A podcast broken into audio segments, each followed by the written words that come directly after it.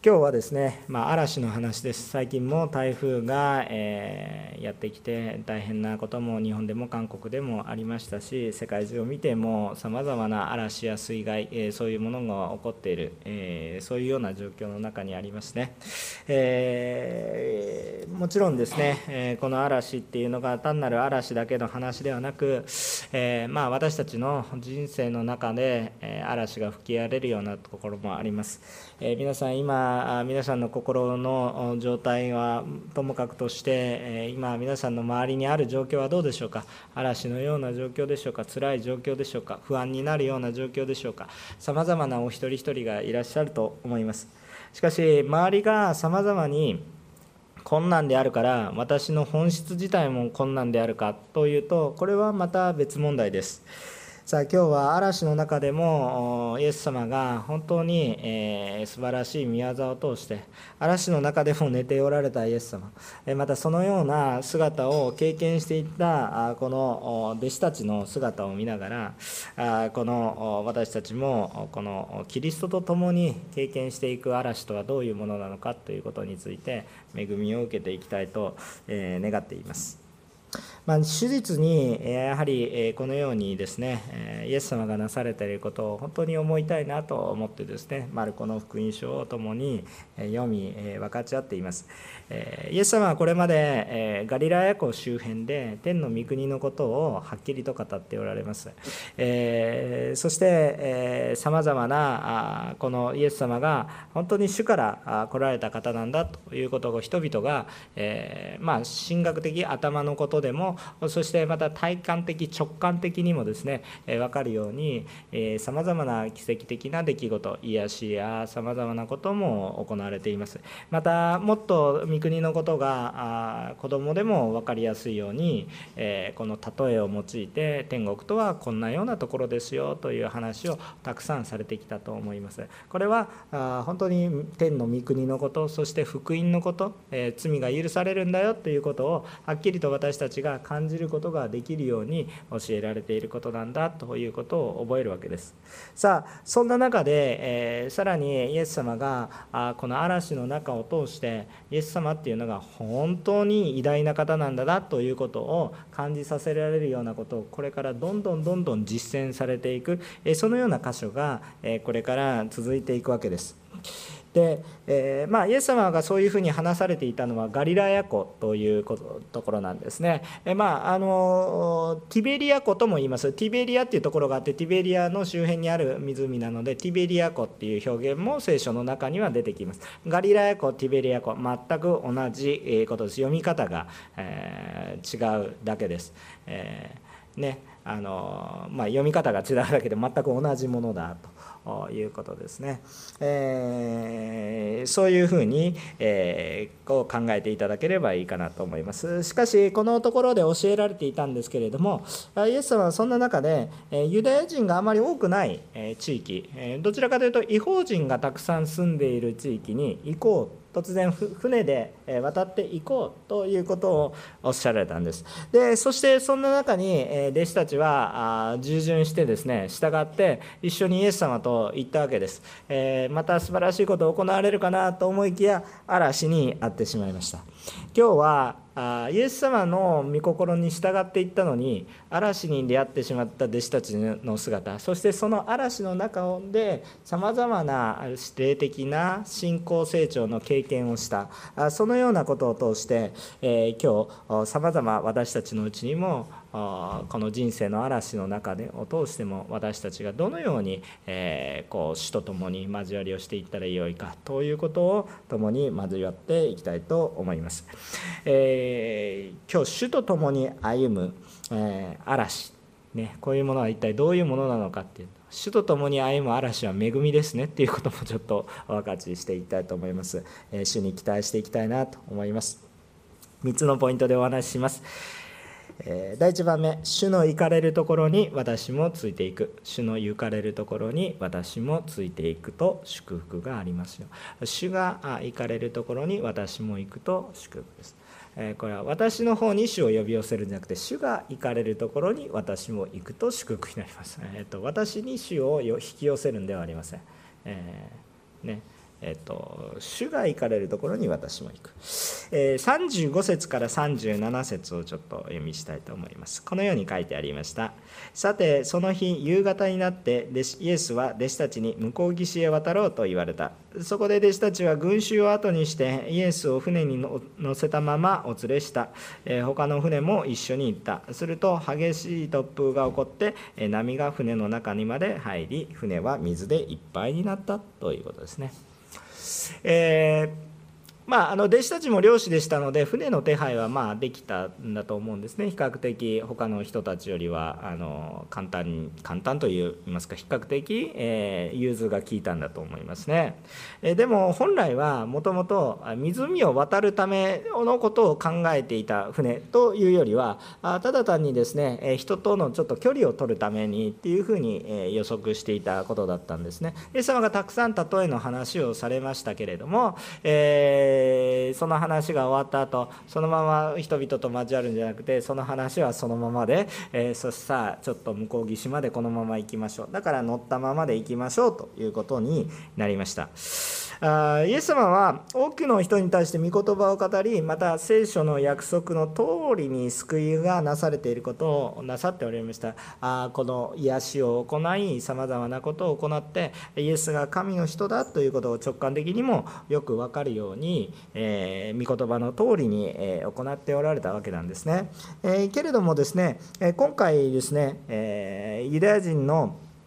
あ人々の中に、えー、まあ、この最初に荒れたその、まあ、先週も少し、えー、例えの中にも出てきましたけど霊的に少し荒れた状態なんですね。もう道端であったり岩地であったりそういうふうな霊的な状況をイエス様がいろいろ柔らかくしていってる、えー、癒しを持ったりえー、ね、傷を癒したりそういうことをしながらですね、えー、そしてちゃんと御言葉の種をまきながらあどんどんこう柔らかく砕いていってる、え、そういうような霊的に荒れた心を耕していってる。そのような状況があったわけです。しかしそれを一打ちょっと置いてですねえ今度はですねえガリラヤ湖の対岸の方に行こうと言われるこれはあもうあんまりユダヤ人がその当時あんまり住んでいなかった地域えー、デカポリスっていうふうに言われていた 10, 10, 個のデカポリスってなんかねあの警察みたいななんか あの日本人だとなんかデカ警察ポリスって言ったら警察、えー、そうではなくてですねデカっていうのは10ポリスっていうのは都市、えー、という意味ですね。ギリシア語です。つまり何を言ってるかというとギリシア人がたくさんどちらかというと植民,、えー、植民地としてこう入ってきているそういうような地域がガリラヤ湖の対岸にあったんですね。ちょっと南の南東側になるなりますけれどもその地域があったんですね。まあそっちがゲラサとかいろいろ言われるようなところです。これはまた来週以降ちょっとお話をする話になりますけれども違法人が比較的多い。まあユダヤ人もいた可能性が多いと思いますけれども違法人が比較的多い地域になるわけです。まあそっちに行きましょうというわけなんですね。でまあ、弟子たちにとっては、まあ、来週以降触れますけれどもまだイエス様の意図がよく分からないです。なんでまたこれからあの対岸に行くのかな。えタイミングとしてはあんまり良くないんですね。タイミングとしては全然良くないんです。なんでかって言ったらもう夕方になっているからなんですね。もう夕方になっていたっていうことです。えつまり船の中でいる間にえー、夜になる日が沈んで夜になる可能性が非常に高いということです、えー、今のように、えー、がっちりした船というわけではもちろんなかったわけですから船の安全性というものは今の時代と比べ物にならないぐらい弱いものだと思います、えしかしですね、あのまあ、当時のこの弟子たちの中には漁師もたくさんいましたので、えっとまあ、夜夜通しで漁をすることもありました、えまさにイエス様との出会いもそんなような時でしたから、えー、まあ、もちろんですね、えー、ある程度の自信はあったと思いますし行こうと思えば行けなくないこともないと。でもですね本当のプロっていうのはですね、えー、わざわざできるからって言って危ういところ通らないんですね。あのそうでしょ？あのねあのバスの運転手がものすごいドライビングがうまいからってオフロード行かないでしょバスでね。行けたとしても行かないでしょ。一番安全な道をバッと行くでしょ。ですからあんまりプロがやることではないわけですよ。当然漁師だから自信はあるけれども漁師でないようなさまざまないろんな人もいるわけでしょ。お金の計算しかしてなかったような人だっているわけでしょ。もう自然の中に行くなんてドキドキしてるような人もいるわけですよ。でそういうふうな中イエス様だって海の人ではなく海というか水の人ではなくどちらかというと幼少期から丘のの人大工の父親に育てられたあそういうような状況がありましたね、まあ、育ての親ですけれども、まあ、ヨセフですけれども、えー、しかしそれは、まあ、大工だったわけですね、えー、ですから別に海に湖とか水の漁師仕事に慣れて船に慣れてるわけではありません、えー、そのようなものだったわけです。ですからそういう不慣れなもの慣れているものだけだったらなんとか乗り越えられても不慣れなものに安心まで与えてっていうとだいぶマージンを取らないと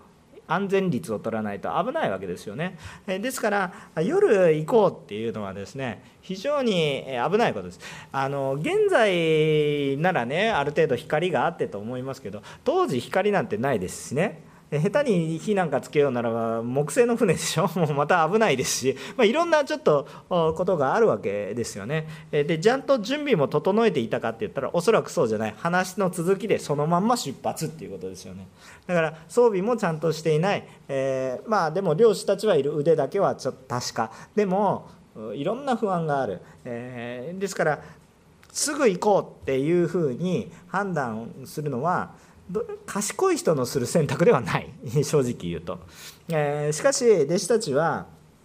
そういう中でもまあ、えー、ついていったんですね。しかも一艘だけではなかったことが、えマルコの福音書には分かっています。他の船も一緒に行ったと。いうことですね。全員弟子たちだけでも12人いたら乗れないかった可能性があります。そんなでかい船じゃなかったと思いますね。ですから他の船もあったということがこのところから分かります。暗い中で並走して走るっていうことは結構危ないことですね。ちゃんとちゃんと投下をしながらやってればぶつかることもないですけどね暗い中でバンってぶつかる。真っ暗ですからね。光なんてない時ですから本当に暗くなってしたんで非常に危ない。自分の手だって見えない。そんなような状況に、えー、なり得る。そういう状況でありました。決して、えー、良い状況ではなかったかもしれません。ね。ででも彼らは、えーまあ、イエス様につきついていきました。イエス様の意図もわからないけれどもまたなんでこんなタイミングかな。危険性もある。でもまずイエス様がとにかく行こうって明確に示されたところにじゃあ私たちも行きますと。そういうふうに従っていきました。でまあ、よう分からんけれどもイエス様についていったわけですね。そしたらきっと良いことがあるかなと思うわけです。当然良いことがあるんですけれども良いことがあるんですけど彼らの思い通りにはいかない。むしろイエス様についていったことによって命の危険にさらされます、えー、順風満帆でいけばいいわけなんですけど暗い中で、えー、少なくとも暗い中で日が沈んできてて、えー、夕方で、えあまり見通しが効かない、えそのような自分に、ええー、突風が吹いてきてですね嵐になってきてしまいました。夕方で嵐になるということはどういうことかというとまああんまりもうね、えー、そんな天気で良い天気でっていう感じではないと思いますね。もう見晴らしもないようなそのような状況だと思います、えー、そして嵐に遭いそして命の危険に陥ります。イエス様についていったのになんでみたいな感じですね。もうイエス様が言ったからこうなっちゃったんじゃないかってたくさん言いたくなるこのような状況です。このように私たちもあのこう主が導かれるっていうところっていうのは何か私たちが行きたいところとは限らないっていうことですね。えっととても1泊して、えー、ちょっと今日はもう夜遅くなりそうですからじゃあいいところでお食事をして明日天気のいいところに物見遊山しながら優雅に行きましょうと。まあそんな風にね思いたいところでありますけれどもしかしそうではなくいや今すぐなんだって強行突破、ね、嫌な予感しかしないけれども行った結果死にそうになると。だからなんで神様はこんな時に私を生かせようとしたんですかってもうブーブー言いたくなるんですけれども。えー、けれどもやっぱりこれはやっぱり神様の御心があったことだもっとすごいことを体験していくっていうことにつながっていきます。でもですねこの状況だけを判断していると決してですね神様の示されている道っていうのは私たちが行きたい道かっていうとそうじゃないわけですよ。暗くてこう危険な道を示されることがあるわけです状況判断だけだと、えー、ついていくことができないです。えー、状況判断だけするんだったら今日は1泊して明日朝早くから優雅な優雅にちょっと出ていきましょうとね、えー、そしたらあたくさんの人たちもみんなイエス様のことをね聞いて感動していておもてなしがされてね、えー、で、え良いところに泊まれてそしてもう一回行く時も良い船をちゃんと用意して、ね、安全に行ったらいいでしょ。うあのもし私が引率者だったらあんまり危険は犯さないかなと思います。そちらの方が絶対いいですし恵みこっちの方が状況判断です。でも主の御心って私たちは見えてないところを見ようと言われる。主の目的があるので今っていう時があるんですよ。なんでって思うんですよ。でこれを自分の力で判断できるかっていうと判断できないですしそしてまた愚かなことだと思いますそれは。もしその状況が悪い方向に行くのが見えているのにそこにわざわざ突っ込むっていうことは正直愚か者がすることです。ですから理知的な考えをする人はそれをしないです。しないんです。じゃあ私たち愚か者になりなさいって言ってるのかって言ったらまあちょっと気をつけて言いますけどある意味においてはそういう部分があります。しかし、えこれは何を言いたいのかっていうと人間の力の限界を私は言いたいんですね。人間の力でそこに踏み込んでいくことをしない。あえてリスクを取ることをしないっていうことですね。そのリスクっていうのはリスクを冒しても何のメリットもないように思えるようなリスクだからです。どこに行くのもよく分からんし目的も分からないし必要性も感じられない。でも主は行けと言われてる。えー、そういうことを私たちは信仰生活の中でたびたび体験するんですよ。でこの時にまあいろいろ自分たちでも勉強してねいろいろ知恵を得てるでしょ。で善悪を自分で判断しようとするんですよ。で結局自分の世界の中だけでこれが正しいこれが悪いっていうふうに考えて結局やっぱり主についていけなくなるんですけれども、えー、でもここでね重要なことは明確に向こう岸へ渡ろうって主が言われてるんです。すぐ行こうみたいな感じで。さあ向こう岸に渡ろう。私たちは今ここですることがあったらさ今今行かないといけないんだよね。でそういう時にですねあの私たちはどこに頼るのかっていうと御言葉に、えー、頼ると良いと思うんですね。あのイエス様ご自身ですらイエス様が行きたいと思ったところに行ってるわけじゃないんですよ。イエス様が洗礼を受けられた後どこに行かれましたかって荒野に行かれましたよね。イエス様洗礼を受けられた後荒野に行きたくて仕方なかったんですか？荒野みたいな感じでこれすげえいいところそんなことはないわけですよ。それは何のために行ったのかって言ったら試練に遭うために行かれたんですけどそれイエス様が肉体的な弱さを持ってる人間として荒野に試練を行きたかったんですか？もうなんかこう自分を痛めつけるのが好きなんですか？イエス様。そんな方ではありません。でも精霊に導かれていったんですよ、まあ、聖書ちゃんと読めばそう書いてありますけれども。精霊に導かれて、まあ、従ったんですね。イエス様も神様でありますけれどもイエス様も謙遜な方人としてなすべき従うっていう従順ということを成し遂げられるんですよね。御霊に導かれて荒野に。行きたかったから行ったんですか？行きたいわけないじゃないですか。試練にわざわざ会いに行くんです。でもそれにあって誘惑に打ち勝つ必要があるのでそこに行かれますよね。もっと言うならばイエス様は十字架の道に行くわけでしょう。イエス様は十字架に好き好んでかかりたいんですか？言っておきますがイエス様は好き好んでかかってるわけじゃないです。好き好んでかかっていったら誰も救われません。もうイエス様の趣味なんですとか言って。そんな誰も救われません、ね、だからやっぱりゲッセマネの丘で本当に我が師をこの杯を取り除けていただける。本当に本来であるならば初めから罪なんてないのが一番いいって。ね。それを取り除くためにどれぐらい大きな苦しみがあるのかってイエス様ご自身が一番知ってるからそれも正直嫌。やりたくない。でもやるしかないからやるんだっていう。そういうこと。だからこれが神様の御心だから従順するんですよね。時として私たちは主に示されることは私たちのやりたくないところを触れることになるかもしれません。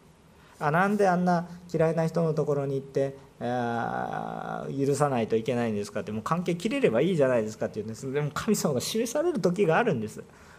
人間的に行きたいか行きたくないかって関係を持たなければ楽です。でも行きなさいって言われた時は行くんです。そうすると行かないよりもはるかに大きな恵み。いやむしろ行かなければ私は滅んでいたかもしれないなと思うぐらいの恵みを受けると思います。いやまさにそうなるんですけれども。このように私たちは主に従ったのにもかかわらず有利になるどころか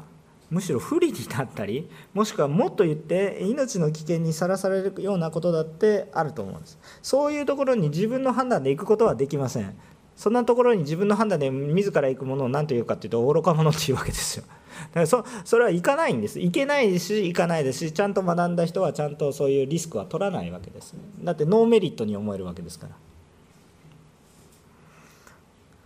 しかし神様は私たちの判断以上のことを示されていて私たちが想像できないメリットを私たちに与えてくださいます。ですから主は私たちに最善のことをなされるわけです。アブラハムの家族がいました。アブラハムの家族に神様はえー、こう多くの子供たちを与えますよってもう数えきれなくなりますよなんていうことを言うんです。で神様が行けって言ったところはどこですかって言ったら荒野ですって言うんです。頭がおかしいんじゃないですかっていうふうに思いますね。いいですか？子孫を増やして、えー、子供をちゃんと育てようとしたら皆さんどういうところに行きますか？環境の整った安全なところで子供を育てる。当たり前の話です。そんなのは当たり前の話ですね。いやいや子供を育てるためには獣もいっぱいいていつでも強盗に襲われるところで強く生かせるんだって言って ね。もうなんかライオンの子供が谷に落とすみたいなって言ったちょっと逸話的な話みたいな感じ。でそうやって厳しくやるんだって。限界がありますよ子供人間だってね。そんなねもうね傷に塩を塗り込んでいったら強く治るんだしいやいや悪化しますよ。なんか限界があるわけです。だから普通ちゃんと考えるならばなるべく良い環境でも主が言われたのは何にもないところ子供どころか自分も死ぬ。の老人なんですよすでに。財も地位も名誉もあるんです。なんで何にもない荒野でテント暮らしをしなければいけないのかホームレスになれと言われたわけですよ。意味がわからないですよ。どうやってどうしてそんな私からあこの子供が生まれてくるんですか。ね、私も私の妻ももういい年を超えてるのにもう子供を産める体でもお互いなくなってきてるのになんでそんなことが起こりますかって。都市の中で子供を育てても十分しんどいのになんで荒野の過酷なところで子供を増やしていけますか結果どうなりましたか？アブラハムはユダヤの父だけじゃなくてもうあらゆる民族の父親ですよ。考えられないですけど今もう戦ってる人たちって大体アブラハムの子孫の中ねもうの、まあ、人たちですね世界の中でね戦ってる人まああの別にそれがいいわけで戦ってることはいいわけじゃないですけどものすごい影響力を出してるっていうことですよね。これっていうのは本当に、え人間的な判断ではないですよ。人間的な判断だったらどうですか？って言ったらロトが選んだみたいに低地でちゃんと水もあって都市があって人々の助けもあってなんでそんな荒野に行くんだ？人間的には絶対に行けないです。行かないです。でも行けって言われたら 死のご計画を信じて行ったらいいわけです。で結局私たちも主の従った結果嵐を経験することがあります。いつもではないです。ちょっと注意したいと思いますけど。いつもではないです。いつもイエス様が行けって言ったらいつも嵐に遭ってるとかってもうちょっと従いたくなくなってきてしまいますけど。いつもではないです。でもイエス様に従った結果嵐のようなところを通ることがあります。でも嵐のままで終わることはなく嵐は必ず過ぎ去ってその後に神の栄光が私たちのうちに現れることが必ずあります。イエス様に従った結果嵐嵐にあったことがある皆さんその後の結果を期待してよいと思います。ですから誰と共に歩むのかということが非常に重要なんです。イエス様がこの時さあ向こう岸に行こうというのは私たちに嵐を経験させることが目的ではなく神の偉大さを経験させることが目的なんです。人にはできないことを神が行われる。人にはできないことを神がなされる神を信じる信仰を強めるために私たちは嵐の中を通らせる時がありますもし自分の合理的な判断だけで飛んでいったらあそれは神様に従っていてはあ晴れるやっていうこともできるかもしれませんけど結局人はバカなので自分の力を褒めたたえるようになってしまってああ私よくやったって思うわけですよ。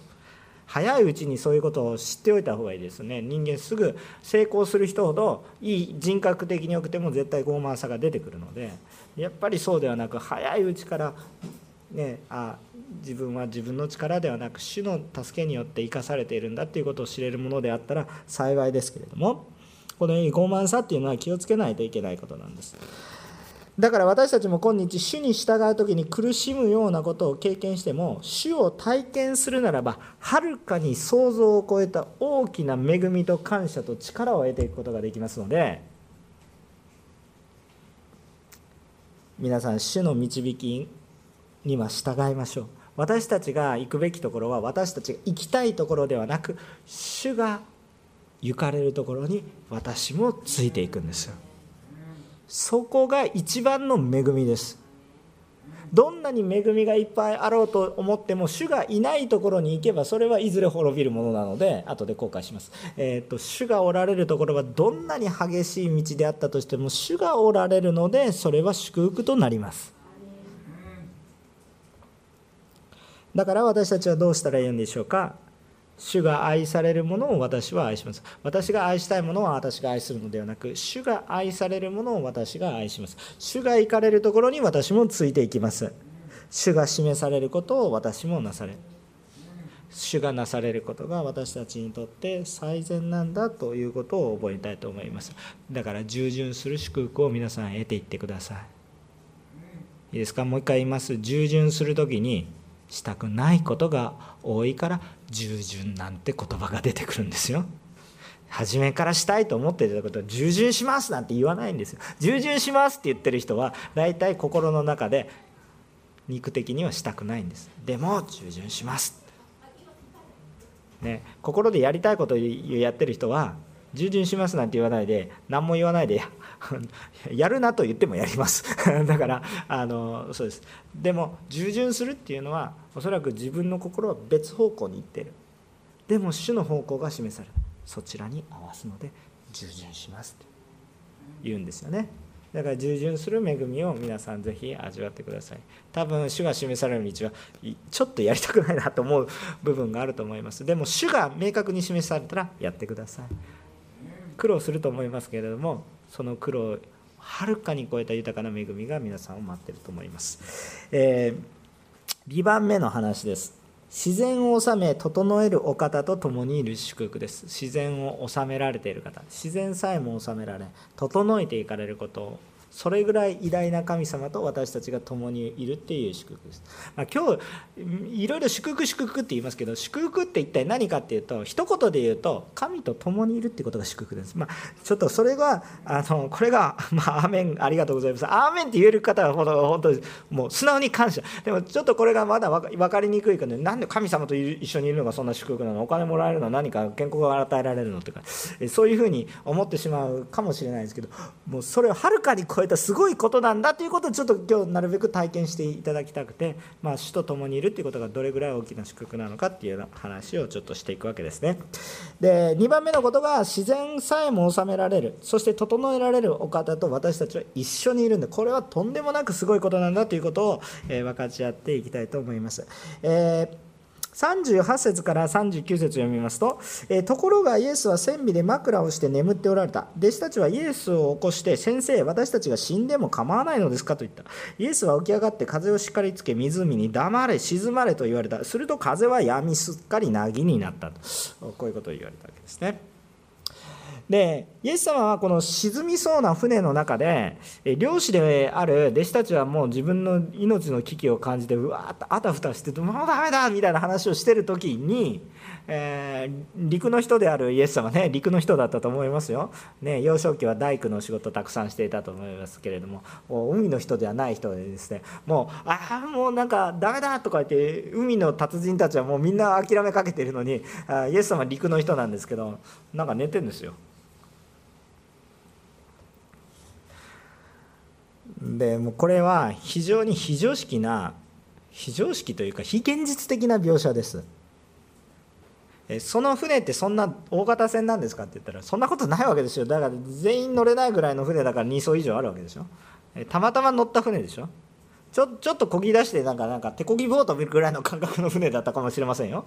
ね。それぐらいのまあ、手こぎボートよりはちょっとマシだったかもしれませんけどね、えー、それぐらいの船だったかもしれませんね。でまあそんなわけですよ。でそんな中でですねイエス様はですね、まあ、寝てらっしゃるんですよ。漁師たちが死にそうになって。るあのもちろん聖書の解釈の中であイエス様も人であって疲れてあって眠られる方なんだなって。確かにその解釈を否定する必要はありません。イエス様も肉体的な弱さを持っていたけれども罪を犯さなかった方。だから弱さを持っていたのでイエス様だって眠らなければ死んでしまいます。もういつも霊的には霊的な意味においてはいつも起きていらっしゃる方ですけど肉体的には休まなければ死んでしまいます。あ肉体の弱さを持っておられる方ですね、えー、でも罪を犯されなかったってことが素晴らしいわけだから。だから肉体的に。だからイエス様はだって寝られます。だからあれだけのことをずっと癒してねもう何万人ってずっと対応してたらそれ疲れてしまいますからあまりにも疲れて眠り込んでいったんだって、えー、当然そういう部分はどこかにあったと思います。絶対にあったと思います。でもそれだけで見ていると聖書の見方っていうのはちょっと視野が狭いと思います。だってどんなにどんなに、ね、疲れて倒れそうになっても死にそうな時に寝る人はいないです。あ皆さんも例えば1週間ぐらい徹夜しててももう僕はダメだって思うようなその判断がこうあれあれかもしれませんけど大きな自信が持ってすぐ逃げないといけなかったらやっぱり起きて逃げます。いややっぱりもう1週間寝てないから寝ますという人はいなくてやっぱり逃げる起きます。どんなに寝ていたとしてもですね昔私の母親がそんなことをしてくれた記憶はないんですけど一応ちょっとイメージの話で、えっと、起きる時に踏まれたことはありますけれども例えば水バシャってかけられてやっぱ起きます人間っていうのは。いくらやっぱりこの死にそうな状況で漁師さえも死を覚悟するような状況に置かれた時にイエス様がプロでもないのに余裕こいて寝ているっていうことはありえない表現です。ですね。でも実際イエス様は寝ておられたんです。でこれをこれはあの非常識的な表現なので主が何か非常識的なことをされる時は必ず何か教えたいことがあります。基本的にイエス様っていう方はあの秩序を重んじる方基本的に秩序を重んじます。でもそれをあえて超えられる時はあえて見せたい何かがあります。そうじゃない限りには自分が作った秩序をわざわざ自分で壊すような愚か者では神様はありません。自分の守った秩序をちゃんと収められる方ですね。ですからむしろ壊れているところを無理やり直すためにあえて特別なことをされることがある。だから弟子たちのところに教えられたい何かがあったからこれ。ただ注意したいのは寝たふりをしていた起きてたけど寝たふりをしていて寝たことにしていた。そうではなくて実際に寝ていたんだと思います。本当に寝ていた。起きているのに寝たふりをしているならば偽りをなしているからそういうことはありません。イエス様実際に寝ておられました。でもそこには意図がありましたということですね。こんな状況でも寝れるんだよという。こう、まあ、寝るっていうことは一番無防備になりますからある意味平安があります。でこのギャップこの死も覚悟する嵐の中で一番平和が満ちている。ピースフルな感じ。ものすごい嵐の中でピースフルな感じがあるんですよ。安心しきってるんです。なぜですか？赤子がお母さんや本当に親の安心している人の腕に抱かれているともう周りがいろいろわーってなってても、まあ、安心してるぐらいの感じで完全な平和がそこにあるわけですよ。でこれをイエス様が弟子たちに教えたいところがあったわけです。で結局弟子たちっていうのはイエス様が自分たちが思っているよりもはるかで偉大な方だっていうことをちょっとまだ理解してないんですよね。えっと、弟子たちはイエス様のこと当然尊敬していますけど弟子たちの考え弟子たちの理解できるレベルでイエス様って素晴らしいなって見てるんですけど実際のイエス様はとんでもないはるかに偉大な方なんですね。なので、えっと、そのことを弟子たちに体験させ理解させようとしたんです。えっと、イエス様は、えっと、このところで亡くなるべき方ではないですね。どこで死ななければならないですか？こんなところで死ぬ方ではありません。イエス様は死ぬ方でありますけどどこで死なないといけないのかって言ったら十字架で死ななければならない。だからここでは絶対に死ぬ。どんなピンチの中においてもイエス様はその人生の中で何度も何度もピンチに遭われました。多くの人に取り囲まれました。崖まで追い込まれました。何人に囲まれようが全く捕まることなくスーッと出ていってしまいますイエス様が一言言えばみんな倒れてしまいます。触れることもできませんでした。そういう記事が何度も何度も出てきます。イエス様をなんとかこう策略によってね正面からじゃあ力によっては無理だ。人気を取っても無理だ。でもなんとか上げ足を取ろうとしてなんとか悪いことを言わせようとして、え、こう頭のいい人たちがいろいろ策略を巡らしてイエス様の不利なことを言わせようと。もうイエス様不利なことをもう正面からボーンと言ってさらにもっと深いことを言うのでもうあの策略を巡らした人が何にも言えなくなるっていうぐらいのことをなされる方。知略においても策略においてもイエス様にかなうことはありません。じゃあ無敵じゃないですか。どうやったら捉えることができるんですかって言ったら主のイエス様ご自身が主の御心に従った時だけですよ。そうなった時はもう何されたって全部従順。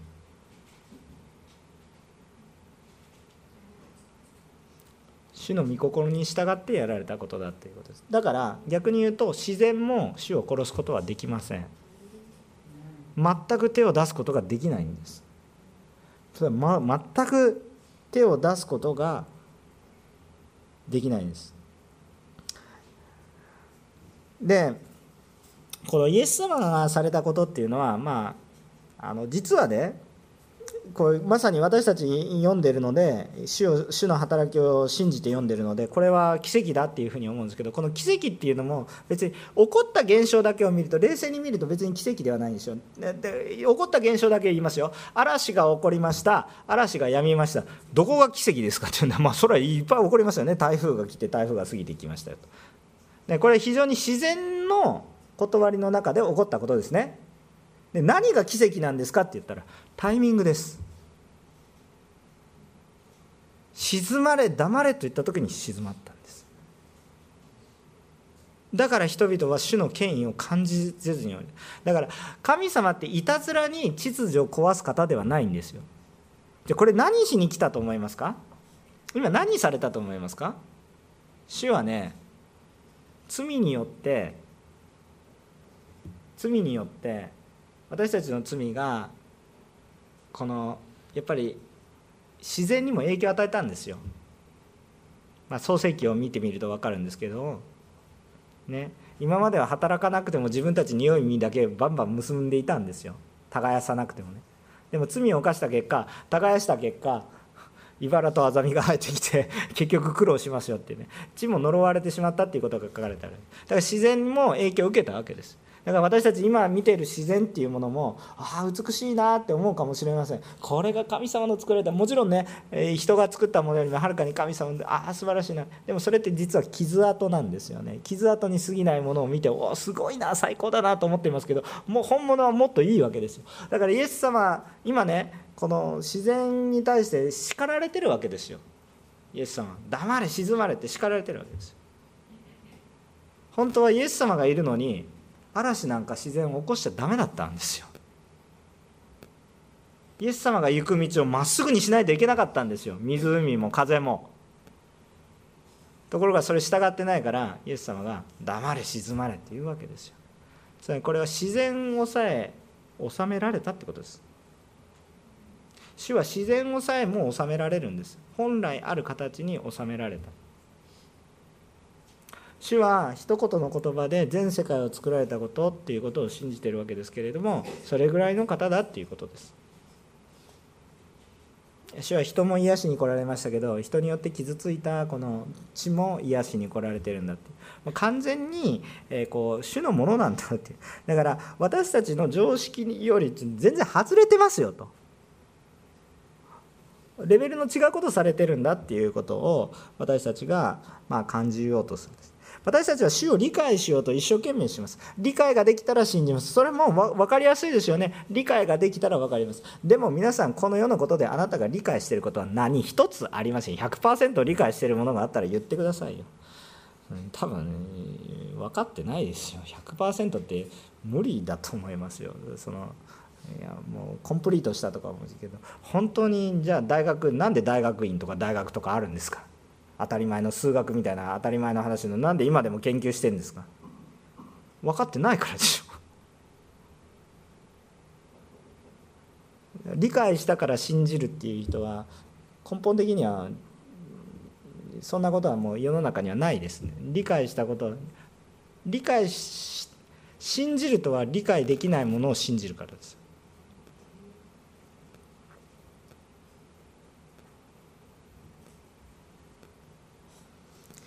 私たちが理解できるものは私たちよりも下にあるものです。私たちが私たちが理解できるものは私たちがよりも下にあるものです。それに頼ることはできません。なぜですかって。私たちが理解していることなので私たちの方が収めなければいけないからです。私たちの方が助けないといけないです。私たちが助けるものは私を理解してくださる方を私は信じるんです。私より上の方をどうやって私が信じることができるんですか。あだどうやって理解することができるんですか？ごめんなさい。私が理解できるものは私より小さいものです。そうでしょ？だから神様っていうのは私たちの理解を超える方。全世界を作られ、え、全世界はむしろ神様を褒めたたえるために創造されましたよって。罪によってちょっとそれがぐちゃぐちゃになってる。でもそれさえも治められる方なんだ。弟子たちは思いました。自然さえも従う方はこの方とは一体どういう方なのか。ちょっと私たち考え方変えないといけないね。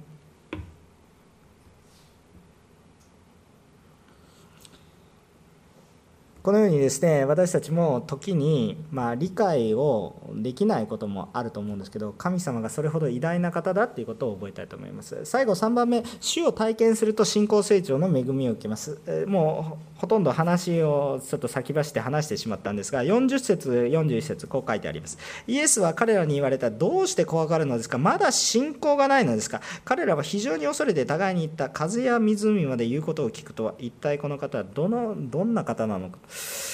なのだろうかということを言ってるわけです。まあもうちょっと全部もう先に私言いたいこと言ってしまってるわけなんですけれども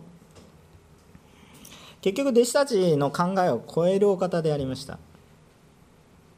でこんな方についていってるんだこの方を私たちは理解が時には理解ができなくても信じて従おうそのような思いが与えられました。弟子たちは結局この向こう岸に行こうと言われて嵐の中を通ることによって信仰成長したわけですね。でこれら一切のことっていうのはどういう恵みなのかというとですねこれは私たちの中に何か問題があることを問題としてるわけじゃないんです、えっと、私たちの問題は問題があることが問題ではないんです。問題を解決できないことが問題なんです。でちなみに自分で問題を解決できないからもっと大きな問題なんですね。ところがもしこれに問題を解決する力があるならどうでしょうか？むしろ問題は私たちにとって期待にしか終わらないものになります。もっと難しい問題が来てどのように解決されるかの期待があるからです。でこれ解決するのが自分の力ではありません。どうやって嵐に向かって黙れ静まれと言ったらどうやって嵐が静まるんですか全く理解できません。神様にとっては簡単なことです。そうですね。自分で作ってるから仕組みが分かるからですよね。簡単なことです。私は仕組みが分からないのな魔法のように見えます。わけ分からないです。でも仕組みが分かる方にとっては簡単なことです。そそうですね。だからちゃんと解決できる方といるっていうことが一番の平安であり全ての中に全世界を治められる方と共にいるんであるならばこの方といたら問題が周りにあっても平安です。だって解決できるんですから。むしろどうやって解決されるのか楽しみですね。そういうことです。今日皆さんどうでしょうか？皆さん今どういう状況の中にいますか？今皆さんちょっと大変な状況の中にいらっしゃる方もいらっしゃいますね。ちょっともうお顔を見ればちょっと皆さんの祈りの課題が湧いてくるのでね。あの祈りの課題がありますね。あの少なくともそんなにうちの業界そんなにむちゃくちゃ大きくないのでお顔を見ればこの人どういう祈りの課題があるなっていうのはあの一応感謝なことに知らせていただいています。で祈りの課題が長年続いていることもありますね。でそれっていうのはど自分の力ではどうしようもできないなっていうのを感じられてると思います。でもねそれを解決できるお方が今いるんですよ。皆さんが今嵐の中にいるかもしれませんがキリストと共に経験する嵐は祝福以外の何者でもありません。いずれ必ず神様の偉大さを経験していく祝福になります。私たちの考えをはるかに超えて神様は偉大な方です。時として主が導かれる時は嵐のようなところを通らされるかもしれません。困難と直面するかもしれません。しかし主は私たちと共にあり誰に従っているのか一体どういうお方が私と共にいてくださっているのか。それを覚えてください。それを感じる時今日目の前にある問題は問題ではなくなんかクイズのように楽しくなってくる。いやもうそれちょっと頭おかしくなってるかもしれませんけど苦しいのは苦しい。でも神様に対する期待の方が大きくなる。今日困難の中にあっても主を信じて生きていくことはなんと力強いことか。ちょっとお金が与えられるとかそういうレベルの話でも全くないということ嵐でさえももう嵐の中でお店が潰れてしまってどうやってなんとか回復しましょうかって言ったらいやそもそも嵐さえなくしてしまわれるような、ま、土台から崩れていくようなそのようなものですね。ですから私たちは本当にもっと主の偉大さっていうものを知りたいと思います。最後に詩篇を読んで主を褒めたたえたいと思います。詩篇の一番最初ですね。一章の一編から6節までとても有名な詩篇を読んで私たち神様を賛美して共に祈って終わりたいと思います。詩篇の一章の一編読みます。幸いなことよ。悪しき者の計りごとに歩まず罪人の道に立たずあざける者の座につかない人。主の教えを喜びとし昼も夜もその教えを口ずさむ人。その人は流れのほとりに植えられた木。時が来ると実を結びその葉は枯れずそのなすべきことはすべて栄える。悪しき者はそうではない。まさしく風が吹き飛ばすもみ殻だ。それゆえ悪しき者は裁きに。罪人は正しい者の集いに立ち得ない。誠に正しい者の道は主が知っておられ悪しき者の道は滅び去る。アーメン。主と共にありましょう。共にお祈りをいたします。